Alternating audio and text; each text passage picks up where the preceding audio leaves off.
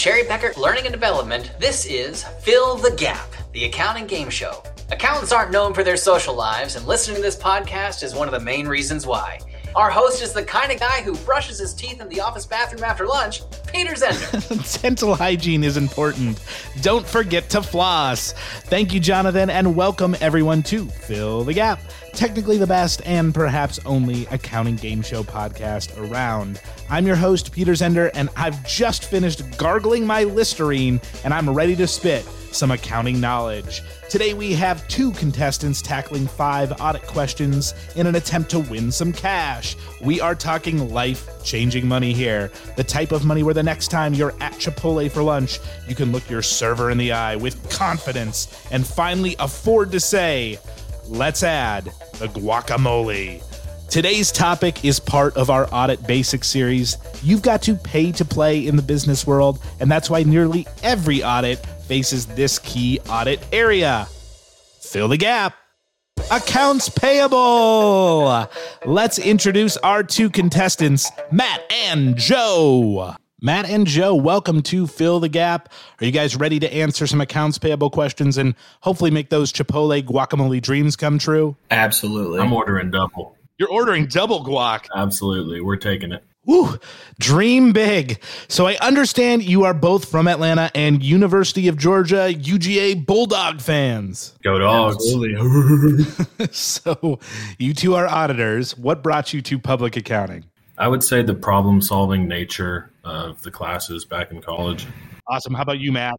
Uh, probably a similar explanation, you know, like a search for the truth kind of uh, kind of ideology behind it. You feel like a detective sometimes, pouring through the support, you know, trying to put puzzle pieces together, which I enjoy. You know, I like that. You're like the accounting Sherlock Holmes's materiality, my dear Watson. How long have you guys been auditing? I think yesterday or today marks about four months. Four months. Well, this being our Audit Basics series, these questions should be right in your wheelhouse. But before we get underway, a quick reminder that you have two risk reducers you can use if you find yourself in a bind on a question. There's the Pester the Partner, where we will get an audit partner from Cherry Bekaert's take on what they think the answer should be, and the 50 50 multiple choice, where I will give you two potential answers with one being the correct response. You can use these risk reducers up until question number five, but on our big $20 question, you will be on your own. But let's get started with question number one, which is designed to see if you know your audit assertions. Question number one, worth $5. You are filling out the risk assessment for accounts payable for a standard audit client. All assertions have an inherent risk of low, with the exception of fill the gap and fill the gap. Matt, what are we thinking here? I'm thinking our main risk is understatement. Yeah. So completeness and cutoff. Completeness and cutoff, I think, are the uh, you know the two C's I'm rocking with. So, completeness and cutoff. Are you locking that in as your final entry? Final answer. Let's check the accuracy on that answer. That is correct. You are on the board with $5 earned. Now, after each question, we are going to kick it over to our accounting technical guru for key takeaways. Accounting heirs tremble in fear at the sound of his name.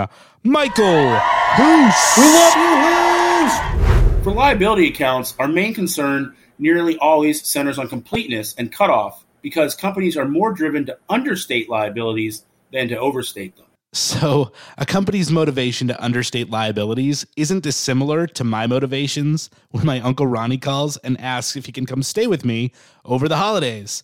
I understate the accommodations at my house to avoid the risk of him stealing and wearing my bathrobe the entire week he's staying with me. Is that true? Only the names have been changed to protect the innocent. so, in the same way, I don't want Ronnie to know I've got a luxurious extra bedroom. Companies don't want to show large liabilities and appear less solvent because there's a risk of how they may be perceived by external parties like banks or investors. But I think we've harped on this enough. Let's move to our next question. Question number two, your last $5 question. If I'm testing accounts payable, I would ask the client for this fill the gap. The source document slash information I would make my accounts payable detail sample selections from. Matt, I'm going with the subsequent disbursement register here. Yep. Next period, uh, disbursements from there. That sounds sounds good to me. So the subsequent disbursement listing is where you're saying you would make the accounts payable detail sample selections from. Do you want to make that your final entry? Lock it in. Is that correct? That is correct. Another $5 in your pocket, and that brings your total up to $10. That extra guac is coming. Let's get a Hoos for the technical breakdown. If we select from disbursements occurring before year end, we only address the risk of existence and accuracy, not completeness. So, for accounts payable detail testing, we want to make our selections from the outside, the subsequent disbursement listing, looking in by tracing to the AP detail as of year end. Outside looking in it reminds me a lot of me in high school with the Cool Kids group. But you know what? Look at me now. I'm the host of my own mediocre accounting podcast. So, take that, Brad Jensen. Let's take it up a notch here and raise the stakes. This next question is worth $10. Question number three. We just talked about where we are going to make our selections from, the listing of subsequent disbursements. So, disbursements occurring after year end. But how far after year end do we need to go? The time period of the listing of subsequent disbursements we select from should, at a minimum, correspond to one, fill the gap for the client. What you thinking? Matt, I'm thinking. Um, I, th- I think I know what it is, but we might want to use one of our risk reducers and pester a partner. Yeah, I'd play. I'd, I'd play it safe here. To confirm, you two want to use your Pester the Partner risk reducer? Yep. Dial it up. Well, I have the perfect partner to bother and ask this question to. Let's bring her in. Bryn McNeil, a partner at Cherry Bekaert from their Tyson's office.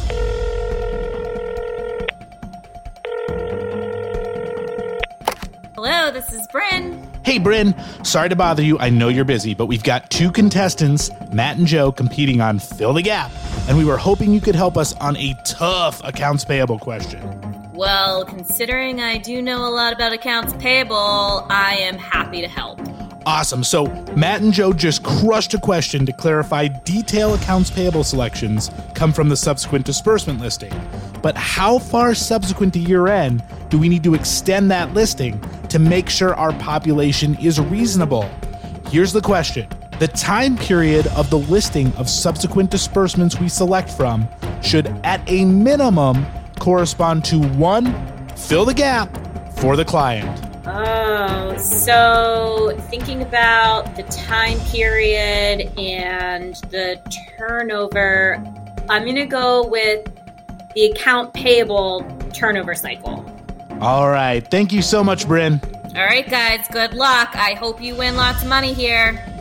All right, you guys heard Bryn. She said one AP turnover cycle. What do you think? Yeah, we'll go with at least one AP turn. Yeah, that sounds good. Do you want to lock that in as your final entry? Final Yes. entry. Is AP turnover cycle correct? Bryn comes through, and you two are three for three and up to $20 earned. Hoos, give us some technical context on that answer. Accounts payable turnover in days can be calculated by dividing net credit purchases by average accounts payable during the year to determine your payable turnover ratio. You then take 365 days divided by that payable turnover ratio. Sometimes the date the accounts payable testing is performed isn't sufficient to cover a full payable turnover cycle, and you may need to make additional selections later in the audit timeline. Thank you, Michael. Matt and Joe, let's keep this momentum going. Question number four, worth another $10. When assessing whether a client is liable and if a payment should or should not be included in accounts payable, we look for the fill the gap date. Matt, I'm thinking of of two different options here. Yeah, I definitely have an idea, but you know, we've got the um the 50-50. Yeah, we might want to use that multiple choice. I'm thinking it could be the invoice date or the the actual service period, but I'm not quite sure which one. All right, 50 50 multiple choice. I promise you guys, these were predetermined, but your options are A, invoice date, or B, date of service or transfer of goods. So let's uh let's talk through this here. So invoice date is when you're billing them, right? Yep. But date of service, which is when that would technically create an account payable, right? Right. So they, if your year end is 1231 and they in, invoice you on January 1st, but they actually did the services in December, then we'd want to accrue for that at year end. Yes, we would. So we're you want to go with B? Yeah, we'll go with B. That's right. B, date of service or transfer of goods. Is that your final entry? Lock it in. Is that correct? It is. Hoos, tell us why. It is important to establish when the client was actually liable, or in layman's terms, on the hook and owing the vendor. That is the driver of whether or not a liability was generated. Oftentimes, auditors misunderstand this and use the invoice date. But Matt and Joe, you understood perfectly, and now you are $10 richer with a total of $30 earned. It's time now, though. Let's get to it. Our big $20 final question. Question number five. This is a practical example. An audit client hired a marketing firm for a holiday project for $20,000. With the project completed, in December 2021. The client received the invoices from the marketing firm on December 15th, 2021 for $15,000 and January 3rd, 2022 for the remaining $5,000. The client paid both invoices on January 10th, 2022. The amount that should be included in accounts payable as of December 31st, 2021 should be fill the gap. Matt, this is screaming cut off at me. Yeah, I think I'm, I'm thinking we're on the same page here, right? I'm, I'm thinking so. We're gonna want twenty thousand dollars Yep, in twenty accounts payable at year. So you're telling me there'd be $20,000 in accounts payable as of year end. December thirty first, twenty twenty one. Yes, sir. Is that your final entry? Let's Lock it in. Is $20,000 the correct answer? That is correct. Five for five, $50 won. Woo! I am going to circle back with Matt and Joe in just a second, but let's kick it over to Michael Huth for the last technical breakdown. The key items to look for is when the project was completed, i.e., when the services were rendered, and when the payment or payments actually occurred. The invoice dates are irrelevant. Important factors to consider if you find an error is to first confirm the client agrees with your conclusion and then determine the cause of the error. Determining the cause assists you in focusing any additional selections you make on potentially higher risk items. Additionally, if you identify errors in your initial testing, you might need to lower the dollar threshold for items to select. For example, if you originally selected $10,000 and found errors, you might need to lower that to $5,000 and then test additional items that are over the new lower threshold.